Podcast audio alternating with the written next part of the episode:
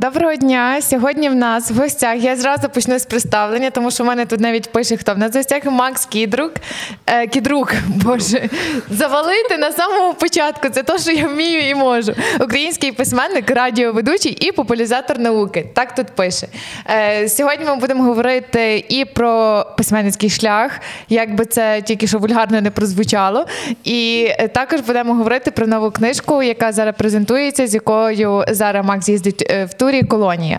Е, Популяризатор науки звучить, ніби ти Та так- продюсер науки, якщо чесно. Ну, якщо чесно, через книжки так і є, тому що часто через літературу, власне, художню можна популяризувати якісь штуки, які тобі подобаються. Ти інколи це вкладаєш, до речі, в е, ну, коли пишеш, е, то хочеш, щоб наука стала популярнішою, власне, через то, що ти пишеш, що там люди почали цікавитися космосом, кліматом. Ні, не хочу.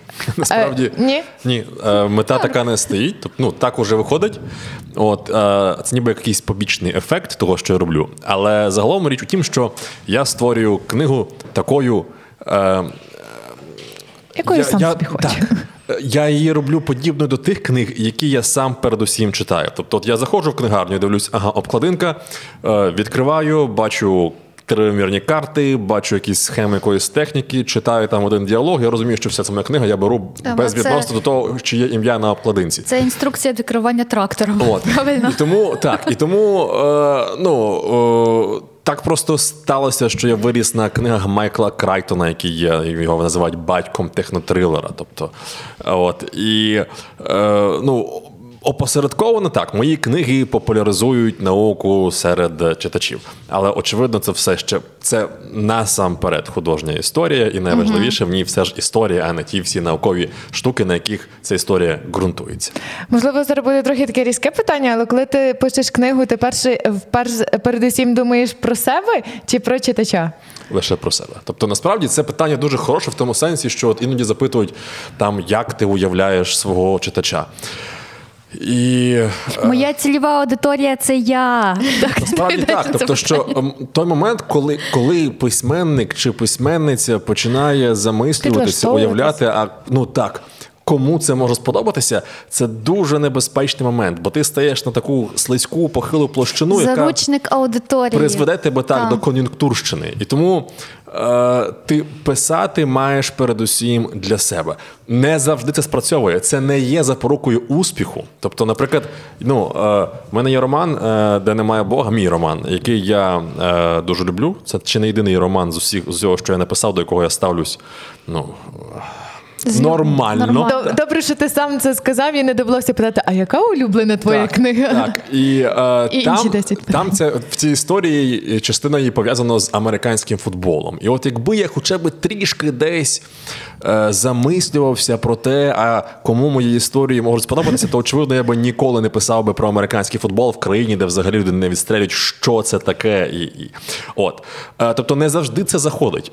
Але е, підлаштовуватися це не працює. Тобто ти пишеш те, що, те, що хвилює тебе, те, що я вважаю е, цікавим передусім для себе.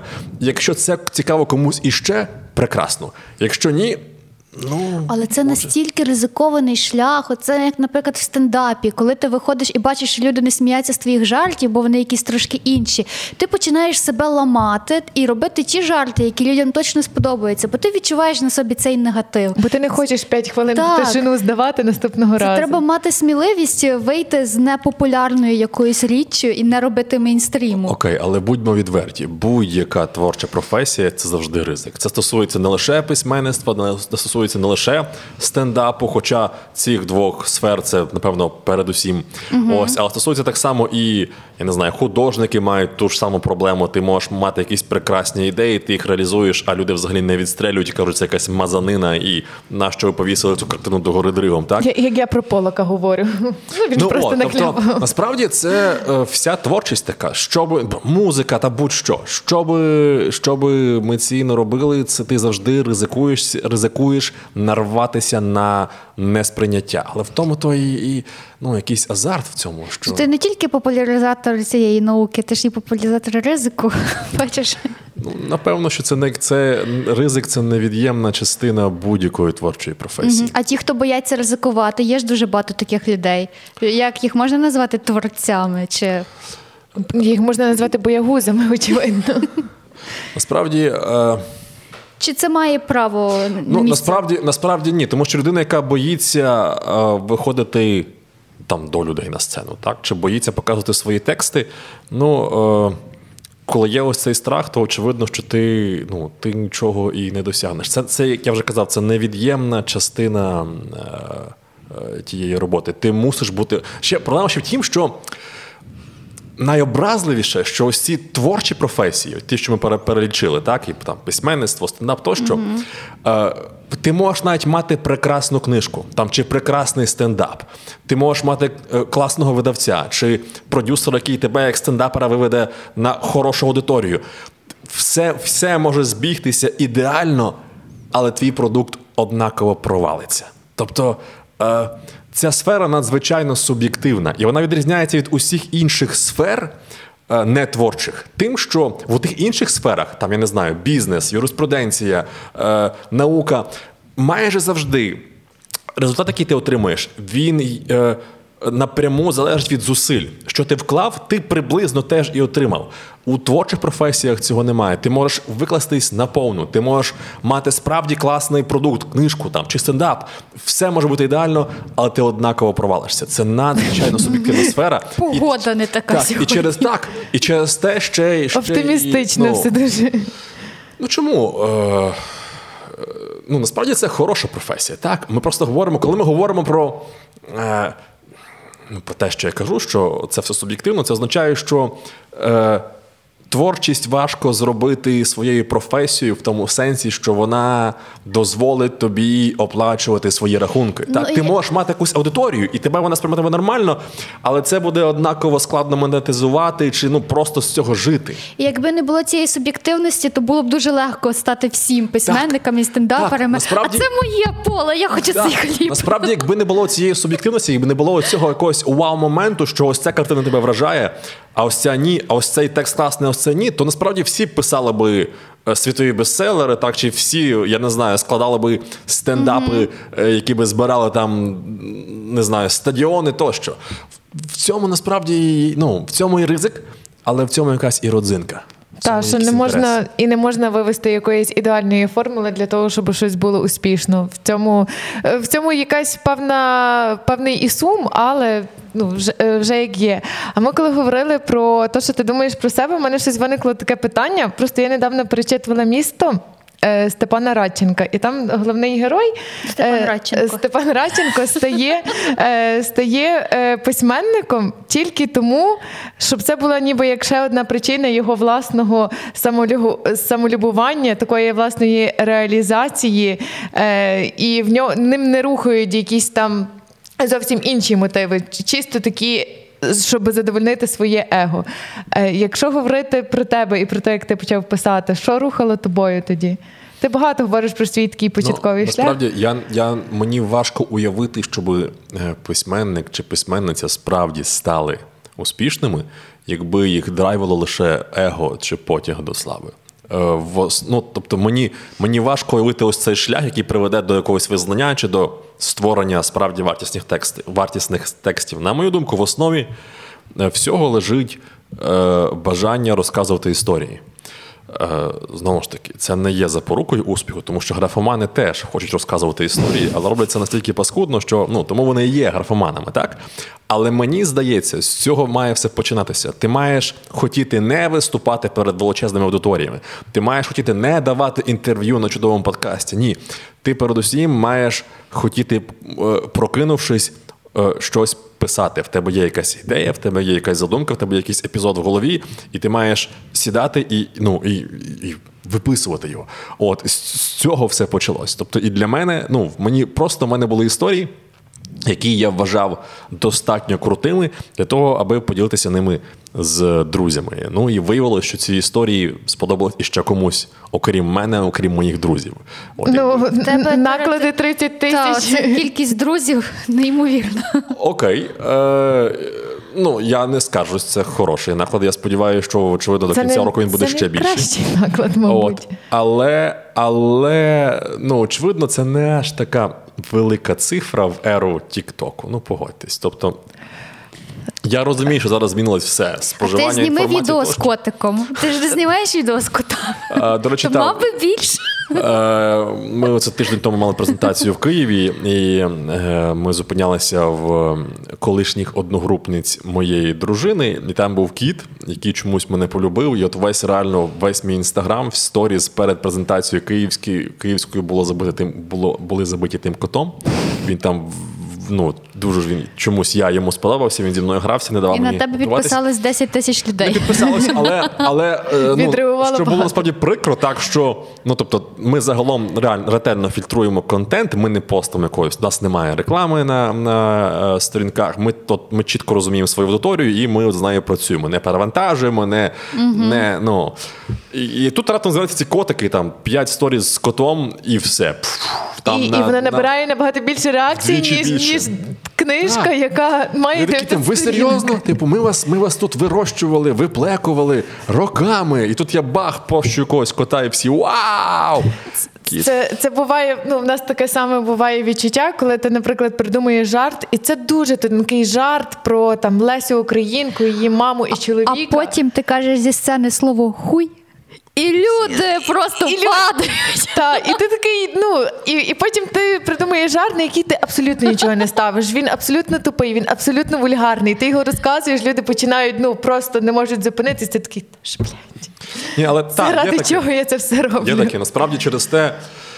Ну, ми загалом е, з командою, коли йдемо в тур, я презентацію ретельно прописую і репетирую. От, і... Але от ту, що ми показували в Києві, і та, що буде фінальна там в останніх містах, вони будуть однозначно відрізня... трохи відрізнятися. Аудиторія, різниця. Підлаштовуєшся. Так, тобто, тому що ти просто серйозно. Я ну тобто, ми ретельно її відрепетирували. Тобто, всі акценти розставлені, там якісь такі легкі жарти, бо ну у нас у мене чудо не стендап, але ти однаково якось маєш мусиш, тримати аудиторію в тонусі. Так. Жартуєш за аудиторією, О, так. по суті. А потім в Києві я розумію, що вони починають угорати, і вони починають аплодувати в якихось таких місцях, типу, де ти навіть, навіть паузи не перед. Ти такий, «А, я маю, чекай, я, це не панчлайн, там почекай, він ще, він ще буде. Це тільки І- захід, це сетап. так, так. І ти і, і очевидно, що ти, ти потім відчуваєш цю реакцію, і вже там впродовж перших п'яти-шести виступів, ну ти в межах того плану підкориговуєш. От. І, але і так, і люди, і, і, і що цікаво, що я зі свого досвіду, ну ми постійно робимо ці величезні тури, ну що робили ще до, до повномасштабного вторгнення і до ковіду. От, і е, здебільшого аудиторії реагують однаково. Тобто є певні речі, які ти не те, що ну там не розраховував, навіть не подумати не міг, що щось вистрелить, і тут народ раптом рже, типу там захилається, або там раптом народ починає аплодувати тобі за якусь фразу, яка тобі здається ну просто до скрипу зубовного банальної.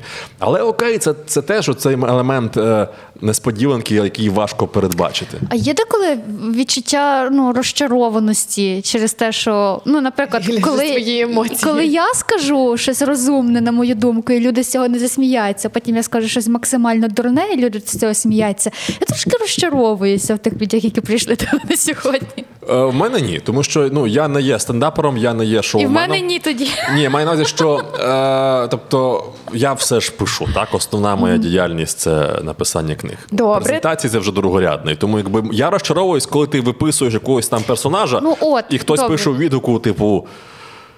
Ну, тобто, не буду зараз наводити приклади, так? Я але наведу, можна? Бувають моменти, коли ти такий, так, come on, ви точно читали цю книжку? Ну, наприклад, е, на письменницьку сферу е, перенесемося з з того, що говорила Юля. От, наприклад, уяви, до тебе підходять і кажуть: ви і Кокотюха мі, мої улюблені автори.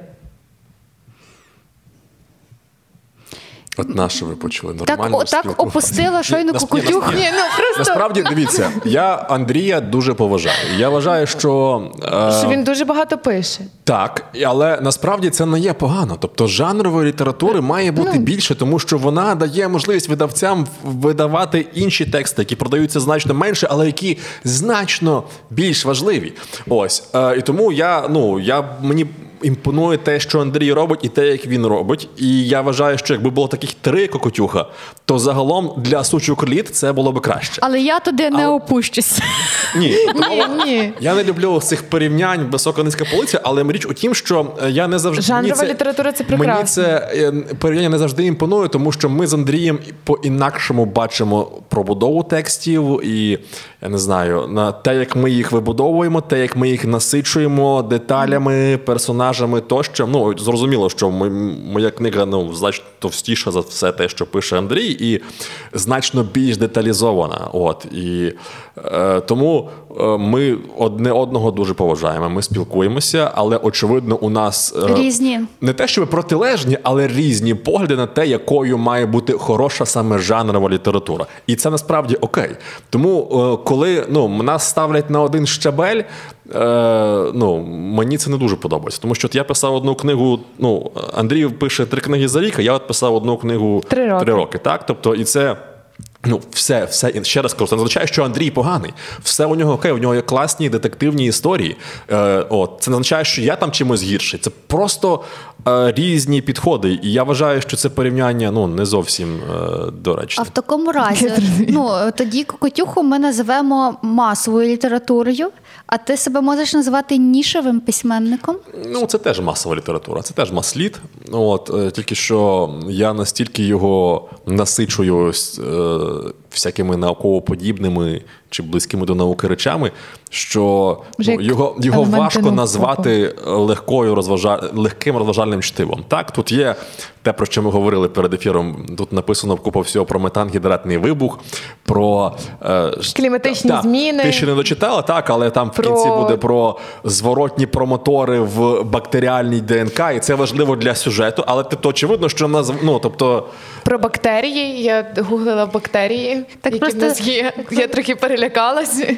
Так просто смішно, Макс каже, ти ще не дочитала, а ти два дні тому на 20-й сторінці була. Два дні Книжці тому. Зараз, е, будь ласка, зараз я на 58-й сторінці. Я вже скоро вибираюся з, пролога. Так. що, так що, будь ласка. У Андрія Кокотюхи це вже була половина романа, а в мене ще навіть пролог не закінчився. Е, а тоді, е, що тобі більше подобається читати самому? Масову літературу чи, наприклад, класичну літературу? Е, ну, я загалом читаю все. Я, в мене є певні улюблені автори, але нема чогось такого, що от я там. До чогось тяжію, або там до чогось чого, щось навпаки не сприймаю. Я тривало час не сприймав фентезі, поки не стався зі мною Джордж Джордж, Мартін. Мартін. Так, а потім стався і Аберкромбі, і купа інших авторів. Я розумію, що оцей мій скепсис, снобізм щодо фентезі був абсолютно безпідставним, і як і врешті будь-який снобізм це не є чимось хорошим. От тому е, читаю все. Читаю багато наук попу, бо це важливо для того, щоб було Написати підґрунтя моїх текстів. Читаю те, що я сам пишу, щось кшталту таких товстунців, великих і фентезі, фантастичний, але також читаю і е, те, що називають високою літературою, і я це також дуже А люблю. чого в бо це- лапках? Бо я не люблю цього поділу. Я вважаю, що є жанрові тексти, які е, за глибиною, ну. Неймовірні, так. А є так само е, тексти, які їх ставлять на високу полицю, але вони, е, ну, ти маєш там з лупою вишукувати якісь е, сенси. І тому я, тобто, я, я ми, в мене окей з цим поділом на жанрову, не жанрову, але ось це, це коли говорять про високу і низьку полицю, це трохи мені. Це як Не дуже людей маленьких карликами Так, називати тому на я, тому я читаю так і те, що називають високою полицею, тому що це важливо для розвитку стилю. Так, я читаю завжди з олівцем, з яким я все нотую, що там щось мене ну, тобто, вразило, і я намагаюся зрозуміти, чому це це вразило, і, і якось потім вважаю, що це робить мене е, кращим автором. От масова література це ж не є погано. Ну ми Це обоє не- з цим це ж- погоджуємося, щоб, щоб було щось високе і класне, мусить бути щось посереднє. Це означає, що все розвивається, йде процес. Е, типу, має бути Пауло Коель і в ці всякі кульбабові вина і так далі. Але чи не боїшся ти, чи є така думка, що можливо, якщо масова література буде виховувати більшу частину людей, тому що більшість це маса, то ну, людей, які здатні прочитати, наприклад, колонію, їх буде дуже мало, і це ж теж не прикольно. Чекай, але е, мені оця теза, якщо масова література буде виходити, так вона і виховує. Просто що насправді, е, ну, от в цій фразі теж було ну не те, щоб снобізм, Снобізм. якесь упередження. Я Тому не що, приховуюся. Дивись, е, Гаррі Поттер це, це ну, важко уявити щось масовіше. Чи від цього він стає гіршим? Ні, він Ні, там купа про дру... так, про дружбу, там купа є правильних речей. Я не знаю. Джордж Мартін мега масовий. Це робить його поганим текстом? Ні. Е, я не знаю, Володар Перснів це, це теж просто що справді складно знайти масові, більш масовий текст в ем, е, е, І фентезі. філософський в тому. Так, тобто я про те, про те кажу, що насправді жанри, масова література, вона й. Вона й має ось, ну, тобто багато речей виховувати, виплекувати, прищеплювати, показувати, що ось правильно, ось неправильно. Те, що ми називаємо високою полицею, мені здається, воно більше не так про виховування, а просто про відрефлексувати якісь складні теми, які не мають простого рішення, простого розв'язку. І це те, що ти, коли прочитав ці тексти, не ти не маєш якогось от, от чіткого розуміння, як в Гаррі Поттері. Оце погано, оце добре. Так, ти, ти закрив цю цей текст, ти починаєш думати, е, розумієш, що немає чорного-білого, що є якісь певні речі, до яких треба ще багато, е, їх треба міскувати, їх треба проговорити тощо. І тому. Ну, це так і є. І ну, знову ж таки, просто що ми мусимо розуміти, що жанрова література чи масова література також є поганою. Так, є якісь там, я не знаю, ну геть уже дешеві там, текст, тексти, типу, да. Ось. А є така масова література, яка, ну. Ти іноді дивуєшся, чому вона стає масовою. Скажімо, той самий Пітер Вотс, е, канадський фантаст. Так там ви думаєте, колонія складна, то почитайте Пітера Вотса. Там, тобто там він настільки глибоко в певні речі занурюється. Але попри це, це всесвітньо відомий автор і дуже крутий автор. Щегель е, Донна Тартт, це теж рахується зараз масова література, там теж дуже багато можна чого Хоча так, ставлять на Щеголь, може, ти хотіла сказати? Що? Щеголь? Ще... Боже, Щегель. Щегель. Боже.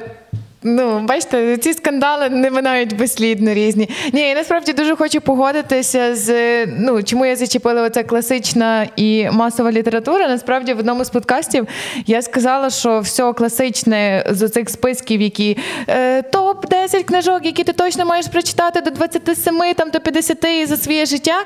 Е, я ну деколи там дивлюся у ті списки, така думаю, добре, я попробую це почитати. Я, наприклад, читаю класичну літературу, і я щиро скажу, мені майже нічого не подобається. Справа в тому, що я люблю історії і я люблю. Сюжети, Драма. цікавість. Ні, не драму, я люблю сюжети. Я, щоб там була якась або детективна історія складова, або там хоча б любовна лінія. Ем, Оця класична література, мені там того бракує. Там забагато роздумів, або ти, ти, наприклад, відкриваєш книжку Гюго, і він там на дев'ятій сторінці далі продовжує описувати цеглину Дивись, того я- собору. Я, і тебе, ти такий, я тебе переб'ю, mm. от років за 10 повернешся. Так. І, так, я, ну, тобто, це.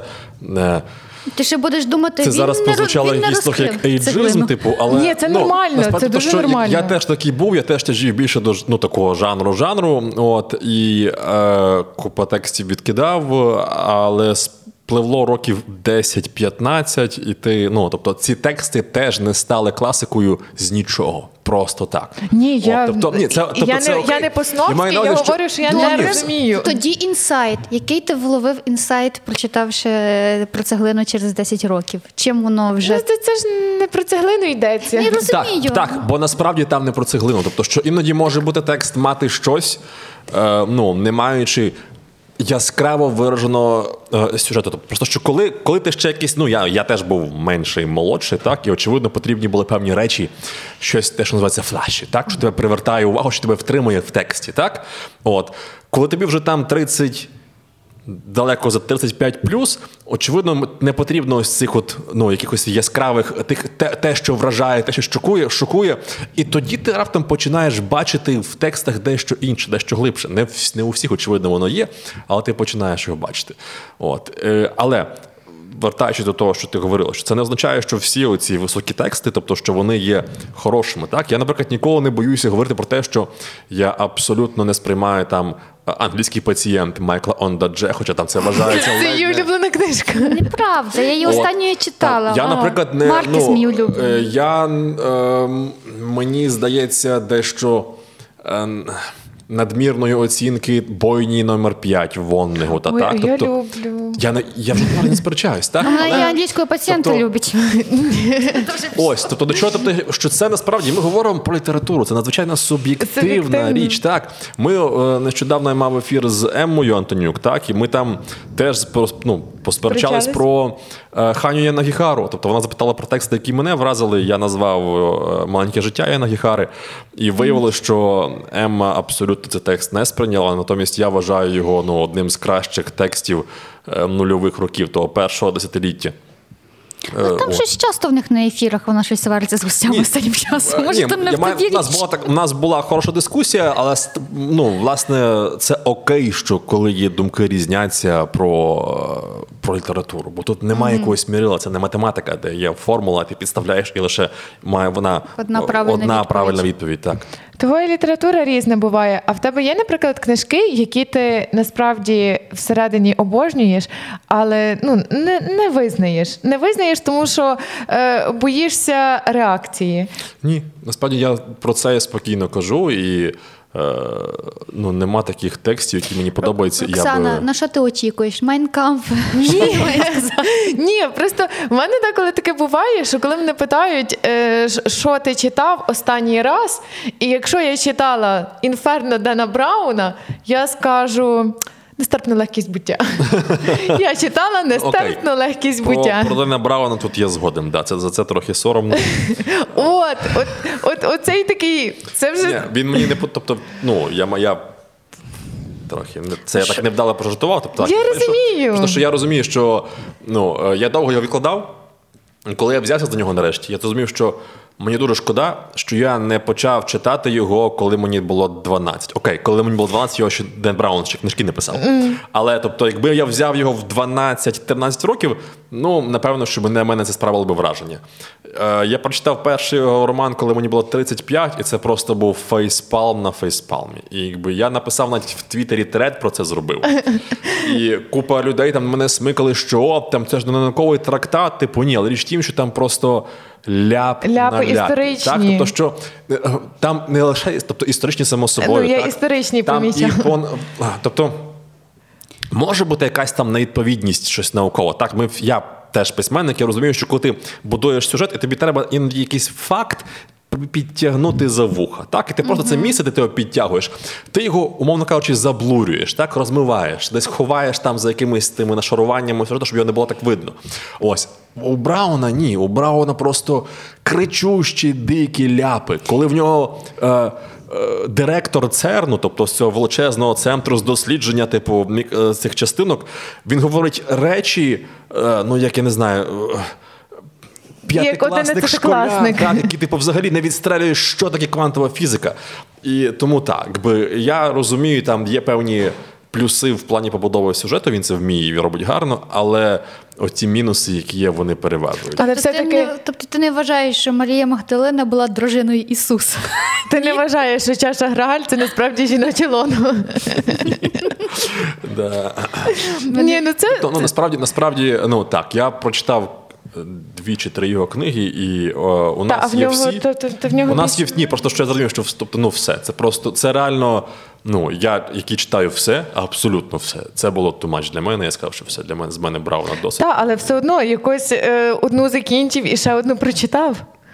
Е, Чисто хотів подивитись, чи він скопіює Ну, так, собі так, сюжет так, тобто, так само. Справді, тобто, що я сам автор, я розумію, що тексти можуть різними бути. Та ми про Кінга говорили перед початком ефіру. Так, у нього є абсолютно провальні безтолкові тексти, на кшталт е, зона покриття. Я О, боже мій! Це була моя, до речі, перша спроба в підлітковому Це віці. якийсь, Я ну- взяла зону покриття, там ще була жахлива обкладинка, кров і мобілка, Мобілька така така. жабка, такий, такий жах. І я взяла цю книжку в бібліотеці, і я щось просунулась е, на сторінок 30. Я подумала, що ну, я, я не могла це читати. І потім, вже наступного разу, я Кінга прочитала десь за 5 років. Це вже була якраз е, про Кеннеді книжка. І так вже собі наново відкрила. Ну от, тобто, що я завжди даю другий шанс авторові, іноді навіть третій шанс, і це нормально. От, ну але коли ти вже третю книгу е, Ну, ковтаєш натужно, так, от. Е, Насправді це не є. Це, ну, в цьому це не є чимось страшним. Тобто, ну, жанр уже давним-давно весь пророблений, пропрацьований, ти мало що вигадає, ти не вигадаєш щось нове. Є купа авторів, які пишуть схожі книжки, наприклад, от Вілбур Сміт, південноафриканський письменник, який пише історичні романи про Африку. В нього вони всі схожі, але вони всі круті, бо є, ну, ми не ми не за це любимо, не лише за це любимо літературу. Яскраві персонажі, якісь там образи, якісь. Тобто історія жива, ти просто дивишся її, наче спостерігаєш за чимось життям. Тому насправді оця однотипність. Е, сюжетів не є найбільшою проблемою Дена Брауна. У нього є значно інші і, і значно більші. Відсутність освіти, наприклад. Та ні, освіта, освіта в нього є, але ляпів реально багато. Навіть будучи на другому, третьому курсі історичного, чи коли я це читала, то я помічала неточності, які він от допускав при наведенні якихось історичних е, фактів. Там Олександр Поуп, щось він якусь ну, дурницю написав. Тобто, ще неточності, я кажу, вони можуть бути в художньому тексті. Ні, це просто були критуч, кри, крити, якісь критичні, кричущі невідповідності. Тобто, от ну, в чому проблема. Що там просто ти читаєш, ти не розумієш, як, як це може бути.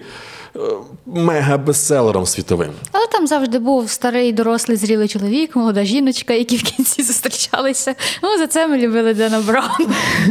Ну, мабуть, що так. розв'язка. Е, Ти в інтерв'ю в Іванова на антиподах казав, що письменник не має мати ніяких табу.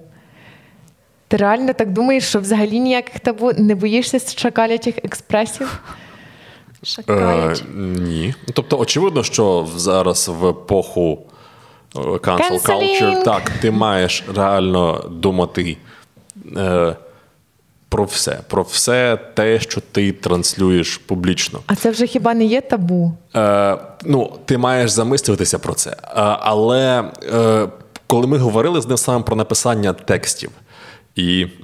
Це той ризик, про який ти говорив. Це це навіть більший ризик, мені здається. І тут е, я навіть я думаю, навіть навпаки, що як тільки ти відчуваєш, що десь є якась настільки дражлива тема, що ти починаєш замислюватися про те, що вона може бути для тебе табу, це майже завжди той напрямок, в якому ти потрібно, потрібно рухатися.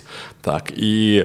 Е, ну, я не раз обпікався, так? І мене іноді дратує, що я починаю ось це загравання думати, окей, я оце зараз напишу, а як е, на нього зреагують. І але я однаково йду в цьому напрямку. Ця історія вже ну загалом у неї все окей. У неї купа позитивних відгуків е, на Goodreads, в інстаграмі, в Фейсбуці, все, але є люди, які, яким не подобається, як я яким подобається, як я змалював майбутнє України на Марсі, українців на Марсі, яким дуже не подобається, як я змалював майбутнє України на землі.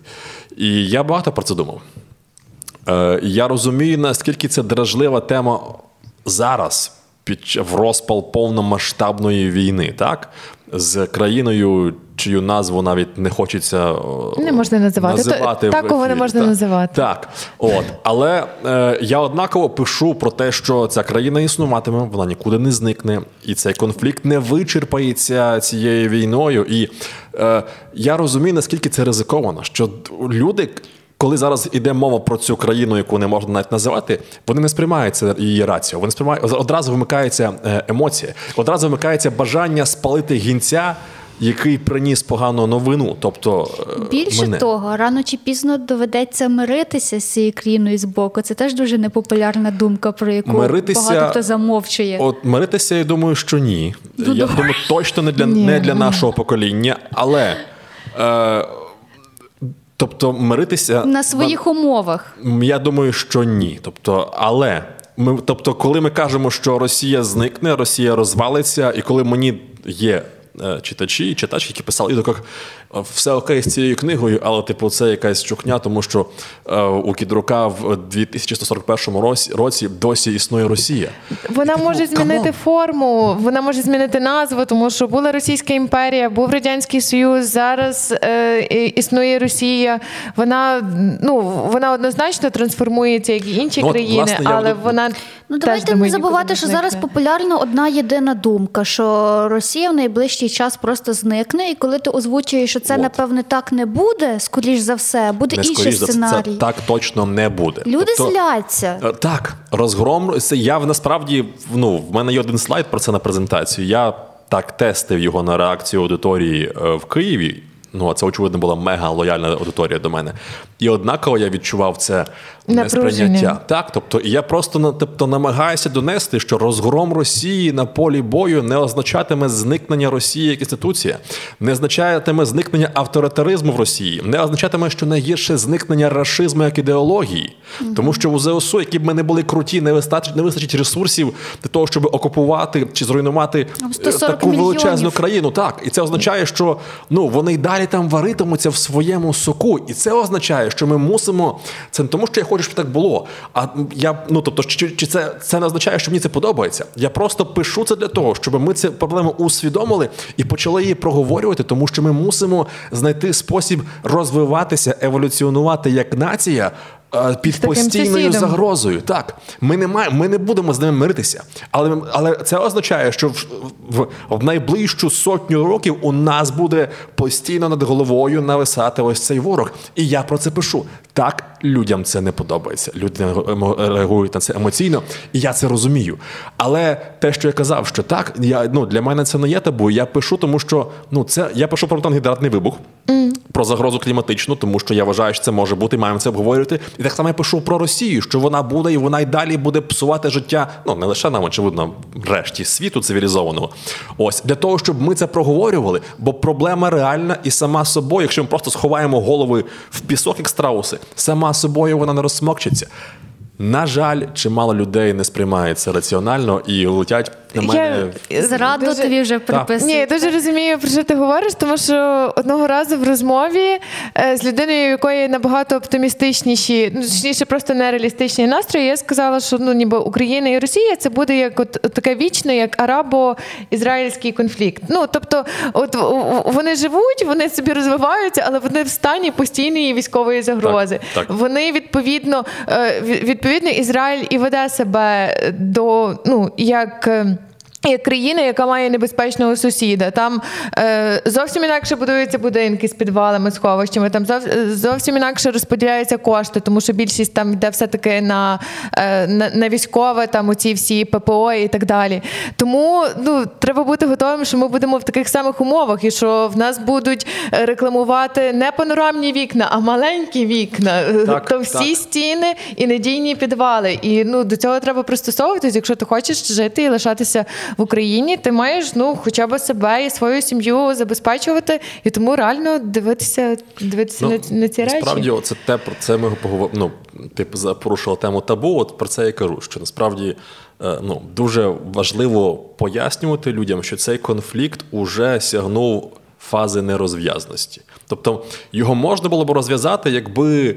Е, е, Влада України підписала минулого березня угоди в Туреччині. Вони були би капітулянські для нас, і вони би багато чого. Ну тобто їх би очевидно критикували, але тоді ну вони ну мог, могло так статися, що вони би ці угоди підписали би, і війна би завершилася. Україна б відмовилася би, стала би позаблоковою державою, бла бла бла. Добре, що цього не сталося. Звичайно. Але тоді це могло Я вже напряглась, якщо тоді чесно. це могло тоді це могло б зупинити в тому сенсі, що тоді ще не було стільки смертей. Зараз, після того, після стількох, після тисяч і тисяч загиблих. Я не думаю, що цей конфлікт можна якось розв'язати. Тому я про те пишу, що ми так, війна колись гаряча фаза закінчиться, але конфлікт з Росією ні, і він триватиме ну, десятиліття, якщо можливо не сто понад, років, про що я власне і пишу е, в цьому тексті. А є якісь табу не тільки там в такому політичному, а і в соціальних явищах. Я просто собі, наприклад, згадую те саме воно, що ми теж згадували перед ефіром. І увага зараз буде спойлер. Тому якщо ви не читали Кінга воно, але хочете та почитати, то трошки перемотайте потім по тайм-кодах, воно роз- буде розписано. Е, ну там закінчується фактично книжка сценою, де є груповий секс підлітків. Там, де дівчинку фактично, як би це не звучало, пускають по колу. Ну, хоч не це не насильницький в переб'ю. ніякому І це абсолютно е, момент не потрібний для тобто це якийсь абсолютно ірраціональний, ідіотський до, до момент. речі, до речі, та до речі, коли я читала і я розуміла, до чого воно йде. Я перше, перше, що я думала, ой, в Кінга така обманка. Він нібито хоче сказати, що зараз тут діти будуть займатися сексом по черзі, всі з однією родоволосою милою дівчинкою. І я так читаю далі. і така ні, ні, ні, ну будь ласка, ну ні. Е, та дійсно, момент зайвий. Я не знаю, ну може хотів трошки похайпати. Це теж Я цього таке. от, ще- мені воно все окей, окрім цього моменту, тому що він абсолютно не потрібний з погляду фабули і. Але якби він був, наприклад, потрібний з погляду фабули, ти би собі такий момент дозволив? Е, ну, очевидно, так.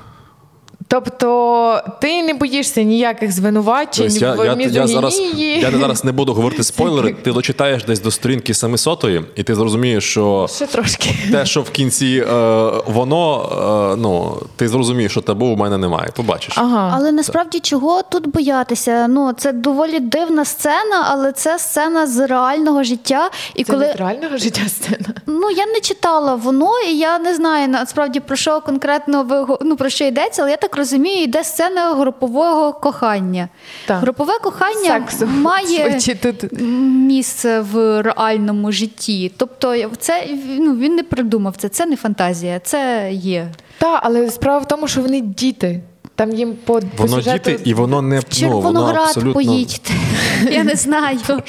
Дивіться, ну, Так, з ну, Червоноградом, я перепрошую. ну це, це ж не є щось прям вигадане. люблю, коли її кенселять насправді в Ні, ну просто це боятися всього навколо. Це ж е, про, ну, просто протилежне тому, Ні. щоб щось робити. Так, насправді, тобто, оце, ну, я- я думаю, що зараз е, маятник гойднувся дуже далеко в один бік. Cancel culture. І зараз воно піде, піде на просто буде відскок, піде все назад. Ну тому що іноді ти Бо вже зашкалює деколи. Так, я дивлюсь іноді на те, що типу, те, що ну у нас це трохи ці шакалачі експреси, це ще просто ну квіточки порівняно з тим, що буває несеться там на заході, і ти розумієш, що е, ну трохи too much. І іноді, наприклад, мені приліт от один з відгуків про цей роман. Е, мені закинули, е, що е, трансфобію, так? Що я. Тобто, Йдеш е, я шляхом я Джоан Ролінг. Воу, воу, воу. Я читаю, ну, це просто в Твіттері десь типу мелькнуло, тобто, що о, там кідрук, типу, транс, щось, типу, я такий стоп, стоп, стоп, воу, типу. Ну ні, якби ну про от просто ні, це неправда, так так не є. І потім я починаю Я голосував за Вірку Сердючку. Ні, просто річ тім, що я, коли я зображую світ, так я намагався його зобразити максимально, що ось ці всі проблеми там про е, гендер-квірів, так про е, трансфобних людей, що вони вже всі відійдуть на другий план, що це буде нормою. Так я зображую там, скажімо, просто описую там висадка якогось е, модуля на Марсі, так коли там пер- прилітає великий міжпланетний корабель на орбіту, і з нього човники спускають людей, типу, на, на, на поверхню. От і що там перше спускають там е, 11 жінок, семеро чоловіків і двоє гендер-квірів. Там так, тобто я це ну просто я знову ж таки, це не це не це не важливо для сюжету, просто просто нормалізую це, так. А в одному один з персонажів, е, коли я його прописував, просто так побіжно, е, я описав, що він на якомусь етапі свого ну, дорослішання, типу, вирішив, що він буде, щоб його називали, е, до нього зверталися е, е, вони. Тобто, де, що він типу, не видався множині, не видався з ідентичністю. Якийсь час так був, але потім змінив свою думку і знову сказав, щоб до нього називалась він. От. І е, моя ідея, тобто, і це абсолютно нормально сприйнято було всіма в моєму в, в, в романі. Тобто, це просто був якийсь такий штрих, який нормалізує саме, саме ось цю ну, от, гендерну ідентичність.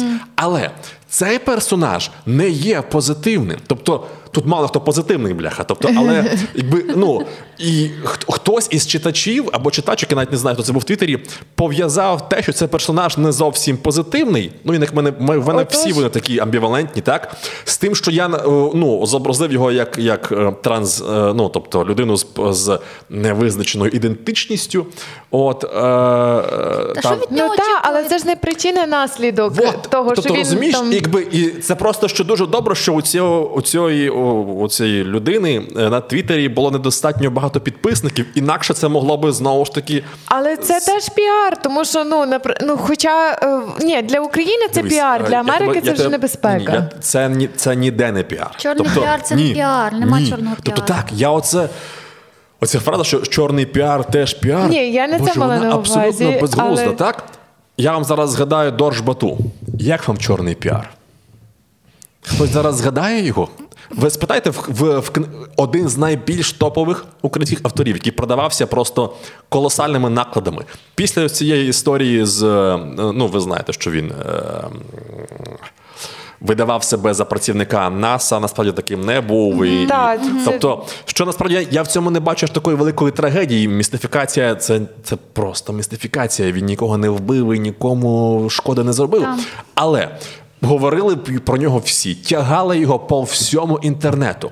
А ви зайдіть в любу книгарню, де ще лишилися його книжки, і спитайте, чи їх зараз купують. Тому Не купують? ні. Якщо ти окей, якщо ти якийсь просто шоумен, там я не знаю, тіктокер, можливо, чорний піар, там І це щось на тобі додасть. тиждень, це на тиждень. В усіх два. інших випадках, коли ти втрачаєш цю репутацію, ти втрачаєш абсолютно все. Так про тебе всі знають, але ти більше ніколи не зможеш монетизувати те, що ти робив. Свої картини, свою музику, свої книжки, своє обличчя, свої подкасти, що завгодно. Тому це насправді дуже серйозна річ, і ну про те, що я згадав, що Зараз просто вийшло на зовсім інший рівень. Е, Це нас в університеті вчили, до речі. Що якщо раніше важливими були кількість згадок про людей, зараз в е, організаціях важлива довіра. Тобто вона може бути меншою за кількість згадок, але якщо вона позитивніша, аніж інші організації, про яку більше знають, тут буде більше довіри в цій першій. Добре, і знову ж таки, якщо є такий легкий шлях е, зашкваритися, ну це ти ще так певно лайтово написав, що ну не, мають до чого домахатися умовно. Наприклад, Джоан Ролінг фактично е, попала в ідентичну ситуацію, тому що вона в своєму детективному романі в неї в результаті е, вбивцею якраз е, вийшов теж, пам'ятайте, трансгендер. І, і все. І її закенселили, і її досі кенселять трансфобії. То знову ж таки табу є при написанні Ні, немає. літературних творів. Тобто певною, певною мірою і е, Джоан Роулінг і показала те, що е, повага до почуттів людини, повага до е, права людини на самовираження не означає, що ця людина не може бути поганою. Тобто. Е, Серед трансгендерів теж є кінчені люди, які серед е, я не знаю, Гетеросексуалів, серед геїв, гомосексуалів. серед будь-кого. Тобто відсоток і там, і там однаковий. І тому, е, ну тобто, я, я дуже сподіваюся, що ось цей маятник, який зараз по- погойднувся дуже далеко в бік ось цього cancel culture, трохи трохи е, піде назад. Тому якби я не. ну... Це було ризиковано з її боку. Тобто я би. ну... Не наважився. те, що не наважився, просто що я, в мене такої думки не випад, не, ну, не, не, не, не, не з'явилося б, але я не бачу в цьому проблеми. Я, скажімо, е, це так само стосується. В мене є один текст, за який мене звинувачують в мізогінії. І це так, це насправді є не один відгук. Тому що це текст персонаж негативний «Зазирни у мої жінка, сни». не дай Бог. Тобто, Ой-ой. і це, це здебільшого, тобто це дуже чіткі відгуки, е, переважно від дівчат, які прочитали лише одну мою книжку Зазирни у мої сни. Тобто, якби ви почитали жорстоке небо, де е, чоловік є абсолютно кінченим мудаком, А почитали би колонію, де Поe- трансгендер мудак. Та, по- ні, він навіть не мудак. Він просто там просто є Негативний певні. персонаж. Ні, він Не навіть не захищай його, він навіть визначиться до кінця. А От і е, в жорстокому небі в мене головна героїня, яка е, тягне на собі все. У неї чоловік, е, поет, невдаха, абсолютно безтолковий. У неї двоє дітей. У неї е, помер батько, і вона розслідує авіакатастрофу літака, який її батько спроєктував. І вона там рулить повністю все. Але є інший текст «Зазирни мої сни, де е, е, мені потрібно було показати зближення батька із сином і обґрунтувати те, що коли почнеться весь треш, саме батько з цим сином полетить до Америки, ці весь цей треш розрулювати. І тому мені треба показувати, показувати, що ну зобразити матір цього хлопчика негативною, тому що ну яка нормальна, ну тобто мама відпустить свого е, Саме малого п'ятирічного, коли з ним все дуже погано до Америки. Саме тобто, і мені потрібно було зробити її такою меркантильною.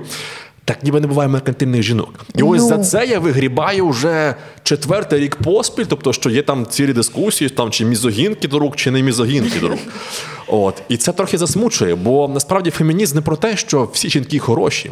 Фемінізм це про рівність Про прав і рівність. рівність можливостей. Але жінки однаково можуть бути і хорошими, і поганими. поганими, Проблема не в тому. Проблема в тому, що ну, саме в. Е, в нерівних умовах, які тривалий час ну, ставили їх в програшне становище в порівнянні з е, чоловіками. Але вирівнювання цих умов апріорі не робить їх всіх хорошими. Так само, як, як і ну, на роботі чоловіків при цьому всіх поганим. Є сенс просто не звертати зараз уваги на звинувачення в мізогінії. Та, мабуть, е, ну, в залежності від того, від, від кожної ситуації, від того, як ти себе ведеш. Ну, в конкретно натягнутій ситуації, Ну, ми коли це герой моні... книжки. Як ми це реагуємо? Ми моніторимо. моніторите. І якщо це поч... тобто, ну, якби якщо це все якісь такі, ну здебільшого, є до- в мене достатньо читачів, які читали інші мої романи, які Немає цих адекватно претензій. показують, типу, тим, хто таке закидає, що якби попустіться, якби це просто одна персонажка, яка потрібна, така була для сюжету. От, але ну ми розуміємо також, що якщо це, якщо це е, е, ця снігова куля почне ну набирати Масштабів. і нестися й далі, то очевидно, що треба буде ну якось, робити. якось реагувати, бо це може.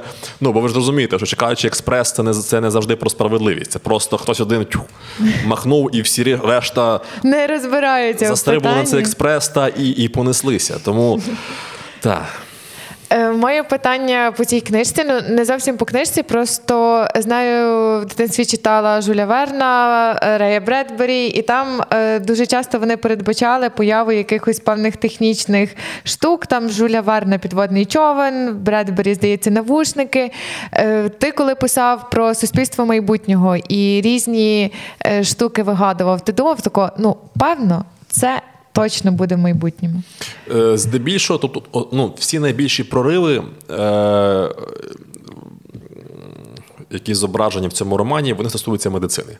Тобто, технічно, я, е, в плані просто якоїсь там техніки, транспорту чи обчислювальних якихось там пристроїв, ми вже вичерпали себе. Ми вже фактично підійшли до, до, до стелі. Так? Ми вже не зробимо кращих літаків, ми вже не спроектуємо кращі айфони, тому що. Е, е, Ну, Apple вже ми, над цим працював. Тобто ми підійшли вже розміри. Розміри напівпровідникових діодів вже співмірні з розміром атома, і це означає, що ми не зробимо їх меншими. А навіть якби якось умовно зробили би, придумали спосіб, то там на, на таких масштабах проявляються квантові ефекти, які унеможливлюють сталі розрахунки. Тобто е, технічних проривів не буде. Натомість я вважаю, що буде багато проривів в медицині. І от тут ну, в моєму тексті чимало про це йдеться. Там про і імунна терапія, яка виліковує рак, і про я описую апарати штучної імунізації крові, щоб це бляха не було, але ну, вони в мене існують так. Я описую препарат теломід, який дозволяє подовжувати теломери на кінцях хромосом. А теломери це такі.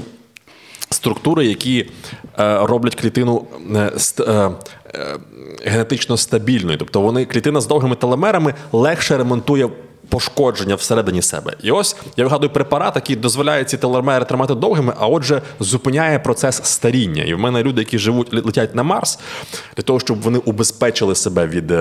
Космічного випромінювання, ну в космосі, власне, і на Марсі вони приймають цей, цей, цей препарат.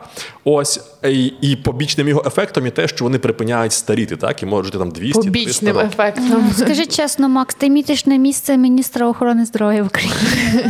Ні, я е, чудово почуваюся на тому місці, де я зараз є. А якісь, от, наприклад, такі штуки, е, як е, от переміщення в просторі, читання думок, щось таке, що зараз Ні. вважається Це, магічним.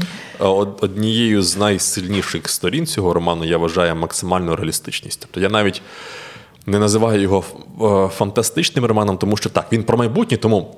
Номінально це фантастика. Але я доклав максимум зусиль, щоб в ці ніяких таких вигаданих речей, як на кшталт читання думок, там або Все ось там не там. говорять в тому романі. Так, так, ну, так цього немає, тому що мені саме власне мені ну чи не найважливіше, що, що я хотів від цього роману, це ось ця максимальна реалістична картинка е, близького майбутнього.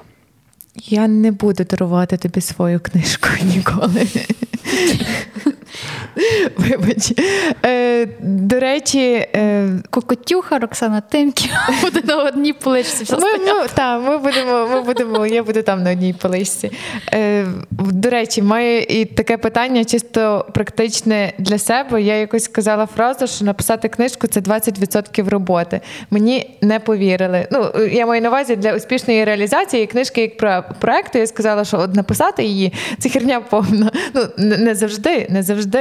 Е, але ну наскільки ти погоджуєшся, наприклад, з тим, що 20% це написання книжки, все решта це інша робота. Ну не погоджуюсь, що 20, але очевидно, що ну бо написання книжки це все ж робота, і е, Ну, важка. підготовка хоро... Ну, тобто, В тебе 150 сторінок. підготовка тексту, тексту до, ну, до друку це вичитка, переписування. Це теж дуже довго і дуже прискіпливо. Я, ну, вже я борюсь, борюся з цією тезою, з цією думкою про те, що на якомусь етапі треба текст припиняти редагувати, бо от. Ти тільки Це зробив безкінечно. Це, це, це дурня. Насправді е, дуже проста формула. Що більше ти часу приділяєш текстові, то кращим він стає. Тому цей процес теж складний і тривалий, доведення його до. Ну, не до Ідеалу. ідеалу, але ну тобто так, щоб ти розумієш, що вже окей, я, я вже зі своїми навичками і вміннями зробити його кращим не можу. Але очевидно, що це цього недостатньо для того, щоб текст е, на сьогодні став успішним.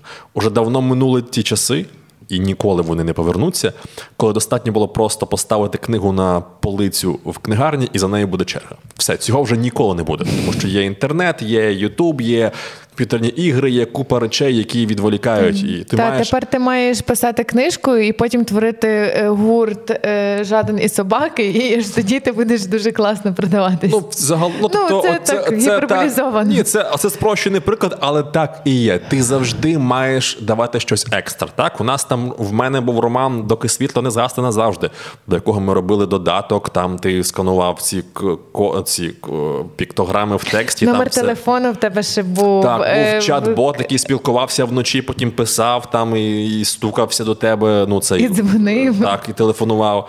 Ось е, тут ми зробили купу теж фішок, там і ілюстрації, і техніка, і е, карти цього цих колоній на Марсі. От, тобто, ти завжди думаєш щось екстра, щось, ну тобто, щось, щоби. Дало тобі змогу переконати твоїх потенційних читачів в тому, що вони взагалі мають перейматися, що ти там щось кожного ранку встаєш і пишеш. От і тому, ну я можливо не, не погоджуюсь з цим розподілом 20 на 80, але напевно, що ну 50 на 50 це. Тобто, ти коли коли ти от вже закінчив рукопис, ти розумієш, що все, він ідеальний, він, він все, він класний, він от Ну, його половина видавцеві. роботи. Тоді лише ну, от це половина роботи, і друга половина лише починається. Е, Чи є в тебе якась формула, як продати книжку? Якийсь Ну, механізм? Тур. Немає. Тобто, насправді, тобто, це ми вже ми з цього починали, це дуже суб'єктивно. Просто є певні речі, які ну, от ми робимо для того, щоб вона продавалась. Це промо-кампанія, ретельно продуманий контент-план. Якщо ви продивитеся всі мої пости з моменту першого анонсу її виходу, і там до моменту виходу вони всі виходили в певний час, вони певним чином структуровані, і вони всі гарно залітали, так? Ну, в межах моєї аудиторії, очевидно. От, е, і тобто, потім ми робимо тур, потім ми робимо там ну, якісь от, от з вами подкасти, тощо. Ми робимо купу речей, і все вкупі, і все разом це працює. Але мені складно е, Казати, зрозуміти, що саме найкращі так. події тобто і в який можеш, момент. Можуть бути якісь там певні речі, коли ти в них вкладаєш купу зусиль і пушиш, а вони реально фідбеку там ну, мають нікчемний, але ти не можеш це виокремити, бо ти робиш все це вкупі, і вкупі воно працює. Ну і поки працює, то ми його і не, і не хотіла спитати за персонажів, тому що в тебе дуже багато персонажів, і інколи дуже складно, щоб вони були непрісними. Інколи тобі персонаж ну відверто потрібен тільки для того, щоб він був з якоюсь зв'язуючою ланкою, і в- в принципі в нього вкладатися не хочеться, але потім ну але і робити його ніяким теж не хочеться. Е, ти списуєш з реальних людей е, своїх персонажів? Е, колись так. Я знаю, що Трамп десь в тебе є, бо ти сам про так, це так. казав. Тобто, справді, справді, я коли мене щось подібне запитали на іншому інтерв'ю, е, я подумав, що ні, в цьому романі ну, всі реально вигадані. А потім я згадав, що так, що один з персонажів, політик, який з'явиться десь от з другої половини роману, я фактично списував його з цього ідіота, от рудого. От, і е, ну там просто Екстравагантно. Він, він, ідеаль- ну, це ти дуже йому лестиш. Ну, Хоча окей, ідіот може бути Одіозного, екстрава- я не екстравагантним знаю. також, так. Так. От, і він, але він дуже гарно ліг на одну з е, сюжетних, ну, на сюжетну канву, певну там в кінці. Він просто ідеально туди припасувався. І тому я, я в буквальному сенсі брав певні промови Трампа. Там, ну, очевидно, трохи їх там переробляв так під, під сюжет. колонію Але, великою знову. от. Але здебільшого ні. Тут в цій історії. е, а ще ти казав на інтерв'ю, що тут є персонаж, який в тебе асоціюється з Порошенком. Досі асоціюється з Порошенком? Чи ну бо просто ти це говорив Так, за кілька так. днів до е, за кілька тижнів до Повномасштабного вторгнення, і е, тоді образ Порошенка дуже сильно відрізнявся. Ну треба це визнати від того, що там як зараз його позиціонують в медіа, як він сам себе зрештою позиціонує. Зараз е, ти би продовжував порівнювати цього персонажа, якого ти назвав? Е, хтось навіть. Е, Ну, бо в Твіттері є Вже мене притикав кого- в цьому? Так, Вже є когорта людей, які витягують мої твіти там п'ятирічної давності. Просто от проходить людина з нічого. От тупо, от просто ми там щось постимо, там анонс презентації у Львові, так? І приходить людина в коментах, кидає мій твіт там п'ятирічної давності і каже: Я не читаю, більш не купую ваших книжок через цей твіт. Такий, ну окей, ну типу не читай. І хтось мені припер оце, е, що ви там е, Порівнювали. порівнювали Горна Загарію з Так. е, Порошенком. І чи ви досі так вважаєте? О, я думаю, значить, що. Е, ну, насп... ну, я тоді зам... ну, це насправді питання хороше. Так? Воно, очевидно, було з метою якось там підковернути, але я, ну, я не маю з увазі не від тебе, а в... ну, від е, цього хейтера в Твіттері. От. Але насправді, ну, я навіть сам замислився, чи так. Думаю, що так. Тому що річ не в тім, що ну, в мене немає тут. Е, Лише позитивних чи лише негативних персонажів. Вони всі живі, я сподіваюся, живі. Вони всі певні, ну залежить від обставин, вони всі якісь амбівалентні. Діють по-різному, як і люди, тому, в принципі. Е, ну, значною мірою, я думаю, що це порівняння має сенс і навіть зараз. Тобто я би від нього не відмовився. Ні, я просто навіть ще не читала, і я ще ну не, Ну, от мені знаю, буде що це твоя за думка, чи ти, чи ти погодишся. Тобто я зараз безвідносно до твого ставлення до Порошенка Е, там, чи до ну- мого. От мені цікаво, чи ти погодишся, чи Горан Загарія в чомусь схожий до. Е, Ну дивись, це якщо що, це з мого боку, щойно це питання взагалі не мало ну на меті щось десь Ні, дом- окей, все домагатися, тому що ну я сама голосувала за Порошенка, е, тому ну на Та вже ніхто не рахує, Роксана. Я, я, я не це. Ну я про це говорю. А, я знаю, я що це може прилетіти, тому що, е, тому що люди в коментарях. Одним словом, завжди за, Порошенка чіпляються. У мене, до речі, навіть е, зовсім недавно, я вчора буквально е, виклала твіт, е, не твіт, а в TikTok, де я говорю про те, що хочу, аби мене спалили, про кремацію. Просто. Коли помре. Так, коли, коли помру, звичайно. І в коментарях перший коментар. А я не хочу нічого спільного мати з порохом. І все. Під тим коментарем, коментарем срач про Порошенка. Це так комічно, тому що це просто мова про кремацію. Насправді, е, ну але це Твіттер. Тобто, це, це просто. Це TikTok. А, це, це TikTok. Це ще й TikTok. Окей, Твіттер, тобто, в якийсь момент щось з цієї. Вона була дуже. Дуже хорошою соцмережею, поки Коли? щось не стало. Ні, було. І я насправді ми ось це опублікували нещодавно після київської презентації. Прийшов до нас е, ну, чоловік, який знімає, займається зйомкою дрона, і зняв з дрона е, е, людей на автограф-сесії, так? там, де було просто величезна ця черга. От. І я, ми опублікували це в Фейсбуці, ми опублікували це в Інстаграмі, опублікували це в Тіктоці також і в Твіттері. І ось всюди, типу, Фейсбук, Інста, прекрасні реакції, бо там справді ну, реально прикольно. Він облетів всю цю чергу, і вона величезна. І сам зал в парковому класний. Я опублікував це в Твіттері, ну можете подивитись. Там просто що. Там чому дрон не на не на передовій, а там дрон ну, він як моя долонька. Тобто отак, ну, отакий от дрончик. Операторський. Ну, там така от камера. Чому дрон не на передовій? Чому люди в черзі виставили цей? Це поперевчали в аеропортах люди в черзі. Ти, і ти читаєш ці коментарі, господи Боже, що? От серйозно, ви можете подивитися цей, цей, Я типу, цей твіт, і, і Я я, просто. Ну так, тому я ставлюся доволі так, так спокійно до того, що пишуть в Твіттері, особливо останнім часом. І тому е, так. Ні, зараз е, люди, мені здається, стали якісь дуже сильно чи вразливі, чи легко їх, особливо за останній рік, Ну, дуже багато легко десь, плавать, так. десь ковернути, і в будь-який момент ти натикаєшся на агресію, навіть коли ти говориш щось такого, ага. Я зараз говорю, ото, щоб мені не прилетіло за мізогінію, я зараз це все якось поясню, і мені прилітає зовсім з іншого боку за ейджізм, тому що я щось сказала, що типу в 22 роки я вела себе як тупа пізда, і мені люди в коментарях почали писати, скільки всього вони досягли і що вони зробили в 22 роки. Я така, я зовсім не це мала на увазі. Так що ну зараз від, від цих речей Але це не треба означає, що треба боятися зачіпати ці теми. Це просто означає, що є люди, які знайдуть будь-в чому Завжди чого, проблему. так, так. Ну і просто боятись розказувати про щось, тому що людина Ну, і ще, знаєш, ще, ще, тому що це, це не моє покоління, а вже воно ваше покоління, знову ж таки, без ейджизму, але молодше. Е, вони не сприймають, часто не сприймають написане в соцмережах як за щось. Ну, реально, в мене є хейтери, які, типу, ну, які просто вивалюють в тому самому твіттері на мене таке, що вау. Ж І потім ти йдеш по рівному, ти його бачиш, о, привіт, Макс, привіт. Чу, типу, чувак, ти, ти, ти ідіот, я бачу, що ти пишеш, ти мене те. Ти, я, ну, типу, я вмію читати. Тобто, і це якось, тобто, от є певна от когорта саме молодших людей, які не ну якось у яких. Написане в соцмережах Не є реальним. не переноситься на реальність, так, але слово воно слово, що просто промовлене на, на подкасті, що воно написане в Твіттері, воно однаково може нашкодити воно однаково може зробити боляче або образити. І от, тобто, це те, що треба враховувати, що куп, що не те, що купа, більшість цих людей, що пишуть ці коментарі, ніколи би в житті не сказали би цього в обличчя. І, ну, але вже така вже реальність.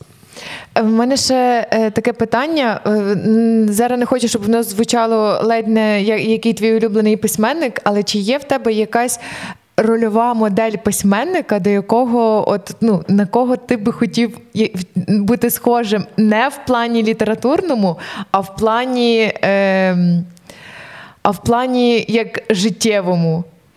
Ну, правду кажучи, ні. Ну, тобто. Є там, скажімо, е, автори, на яких я хотів би бути схожий стилістично, там той самий Девід Мітчелл. Але я надто мало знаю про його життя особисте, щоб говорити, що от я хочу бути як Девід Мітчелл ну, в плані.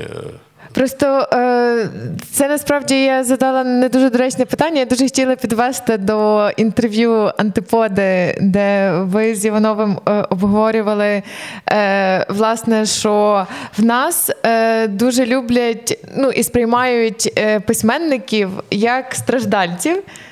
Е, І що е, звикли в нас любити письменників-страждальців. І власне мова йшла про ХХ століття. І ну, це такий в мене навіть не то, що дойоб, але просто в ХХ столітті всі ж письменники наші страждали. Типу, вони не заповідали погано. плач, вони не заповідали плачте за нами, тому що нас закатували. Просто була така реальність. Так, і... так, так. Це, це погано, тому що якби це не тому, що вони були якісь такі. Я не знаю, нили, то бо, бо у них був такий характер. Ні, якби ну бо їх розстрілювали так, всіх одне тобто за це, одним. це насправді дав нам боженька сусіда такого.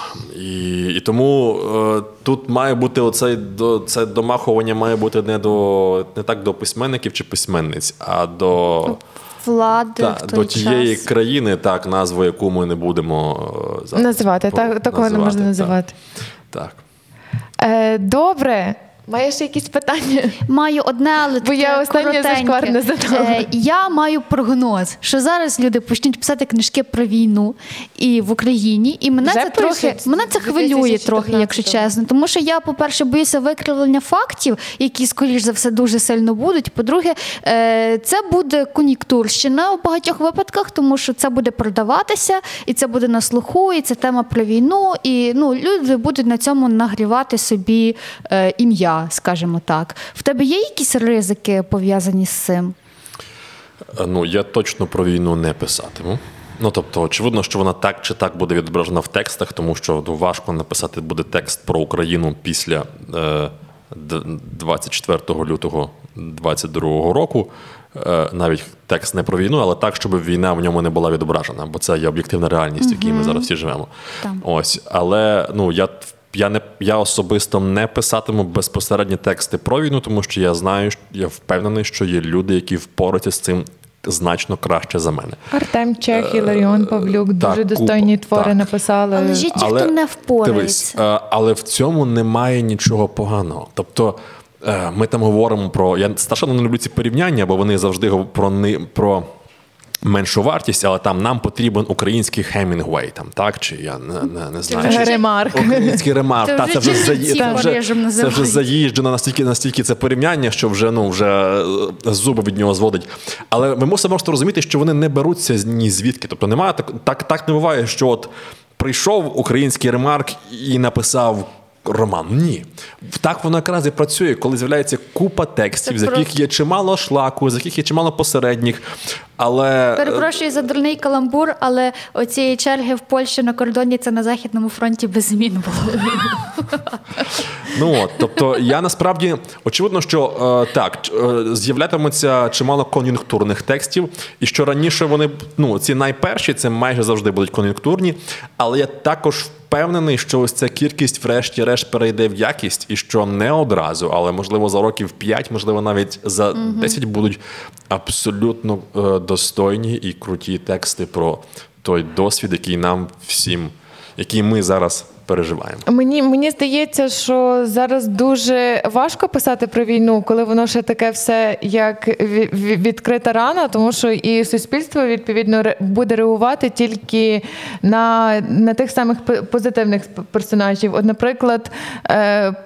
Е, Мені здається, що зараз просто нереально написати книжку, де персонаж, який входить, наприклад, до складу ЗСУ, є негативним. Ну, типу, просто мудаком. По житті чи в побуті, не обов'язково ну, в якомусь Гаська політичному. Вже за це вигрібає Е, Боже, за спиною. Це просто це поспіль. такий Це- тоді скандал рознісся, е, тому що ну, вона описала. Людей, які реально, існують, існують. Ну, Це просто... не її проблема навіть. Вона просто її порушила. Але і вона за це вигрібає вже не знаю скільки часу. І, і в мене взагалі в цьому випадку це власне це той зі скандалів, де люди в мене таке відчуття не розмежовують. Е, Що є письменник, а, А є текст, персонаж, і я просто тоді, коли це все якраз дуже сильно розгорілось, е, переважно це я бачила в Фейсбуці, воно мені здається в Твіттері тоді не так неслось. І люди, от просто її цитати, цитати з книжки про те, як думає її персонаж, забула як звати ту жінку, е, дівчину навіть, як вони слова персонажа. Е, Виписували цитатами і підписували як Гаська Жиян. Я думаю, боже, ну типу, а потім ж люди не розбираються абсолютно. Хто це хтось бачить коментатор, Боже, вона реально таке сказала і починається. Е, Не, не знаю. Ну, типу, мені здається, що люди, які би зараз е, дійсно щось таке реальне, правдиве і хороше напис... ну, хотіли написати про Саме війну. тому це це... ці тексти з'являться пізніше. Колись- Перше, тому що війна ще має закінчитися. Ми не знаємо, як вона ще закінчиться. От і вже там святкувати перемогу. Ну це дуже і дуже передчасно, і це дуже вплине на, на тон цих текстів і взагалі. А по-друге, що має пр- пр- пройти якийсь час, щоб ось ці всі оголені нерви, хоча б трохи якось прикрилися шкірою, щоб це не було аж так дражливо. Що тобто більшість людей, от те, що ти говориш, я гадаю, все ж розуміють. Але коли ти щойно бачив, бачив е, картинку, як прилетіло там в торговий центр в Кременчуці, і тіла розкидані, або в Дніпрі в будинок, і ти чуєш голоси людей з-під завалів, так? І тут читаєш цей, ну. Е, щось про там про роман Гаски Шиян дуже важко втриматися від емоційного ось цього зриву. Тобто Емоції. має пройти ще час, коли це не, не так тригетериме, і купа людей адекватних все ж зрозуміють, що ну. Немає лише чорного і білого, є купа проблем, і, і про це потрібно писати, це потрібно проговорювати. Колись дослідження проводили, е, але це було про гумор, і брали на те, як люди, е, як жарти про щось погане. Тоді брали, наприклад, е, е, землетрус. Це було в Америці, і це було ще десь на початку нульових. Е, Загинуло багато людей. І почали ширитися інтернетом жарти про це. І дослідники вирішили зрозуміти, е, чи впливає. Е, ну, час на те, як люди сприймають ці жарти. І вони зробили ну, таке невелике дослідження через довгий проміжок. І виявили, що ті, хто жили трохи далі від подій, де це відбувалося, і час, де трохи більше пройшов у ці дописи, вони сприймалися набагато краще і позитивніше. Тобто, якщо це перенести на письменницьку діяльність, я думаю, з гумором зараз це дуже одинаково воно виглядає, то це означає насправді, що з часом воно сприйматиметься не так болюче, і наші емоції вони втухнуть. Ну та тому що навіть зараз подивитися на американських коміків, е, скільки в них є жартів про ну, прости Господа, але 11 вересня. Про башні близнюки, у них їх цим- можна от, насправді, перерахувати от в- Це те, що те, що я казав про цей маятник, який трохи йде в інший бік, то цей самий Дейв Чапел, тобто Шапел, Чапел. І в нього мені здається, що це навіть не в одного було. Тобто, Я не що можу... він один з тих, хто цей маятник уже штовхає назад. Тобто, що він окей, ви мене закенселите, і він вивалює стільки всього, що тобто у нас би людина вже просто вона була б вже помножена на нуль, ну не мала би ніякої репутації. Але це теж добре, що ну тобто є те, що я казав, є той зворотній процес. Рух, процес так, іде. який ну просто. Який е, показує ось цей шакаючий експрес, оцю cancel culture, ну що це не завжди окей. Тобто, що так, вона почалася нібито з гарними намірами, але цей хрестовий похід ну часто перетворюється на вполювання на відьом і, і ну І що вишукують такі дрібнички, коли е, я просто пам'ятаю, коли я перший раз дивилася, е, є такий стендапер Дакстон Хоуп, і він е, левову частку одного зі своїх е, сольних концертів присвятив раку. Ну, це було. Так по-чорному, але так смішно. І я не так сміялась, як де ну це це було дуже смішно, це було дуже гарно. І в кінці висновок ну такий, що прям чуть не заставляє плакати. Але я не сміялася, я, я робила так. Та ти що? І дивились по сторонах, чи мене часом ніхто не бачить, що я це дивлюся, наскільки, наскільки це ну настільки це по-чорному, і зразу якась така буває ще заздрість. Тебе прокидається зразу заздрість, і такий Що він я теж так би так. хотіла. Ну чого, чого в нас так ніхто не може? Ну але в нас е, однозначно, мені здається, нас би Не дуже готові цього, не, не готові абсолютно до жартів там, навіть до звичайних сексистських ми жартів не говоримо? готові. Ми- В мене є, є читачі, які критикують, що в цьому романі є лайка. Ну тобто. При тому, що я ти це- максимально не лаєшся, я хочу Так. сказати, все, що я з Ну, тобою ну, передивилася сьогодні, в Я ніколи тебе не, не я ніколи не пишу це там в прямому в, в основному тексті, бо я вважаю, що це не потрібно. Але є ситуації, скажімо, там не знаю, літак а терпить яка катастрофу. лайка? Російська чи українська? Можливо, це важливо. Ну, це... Я с- ні, я стараюся. Ну Ти пишеш трясся? мова чи... не ні, ні. Я е, Либонь. Я не, не розглядаю це з погляду там російська, українська, я розглядаю це з погляду реалістичності. Тобто, якщо я пишу описую ситуацію, коли літак от от зазнає катастрофи, Ти то трясся, ніхто не кричить. Так, то ніхто не так. Тобто, Ти ніхто не кричить я трясся, або чорт забирай. Просто що я, я, я прослуховую купу записів е, ну, е, аудіорозмов, так? Тобто, Перед цим? І так, ну так, є. Вони ж їх є в мережі. Тобто, я просто перекладаю їх українською, ну, так як воно є.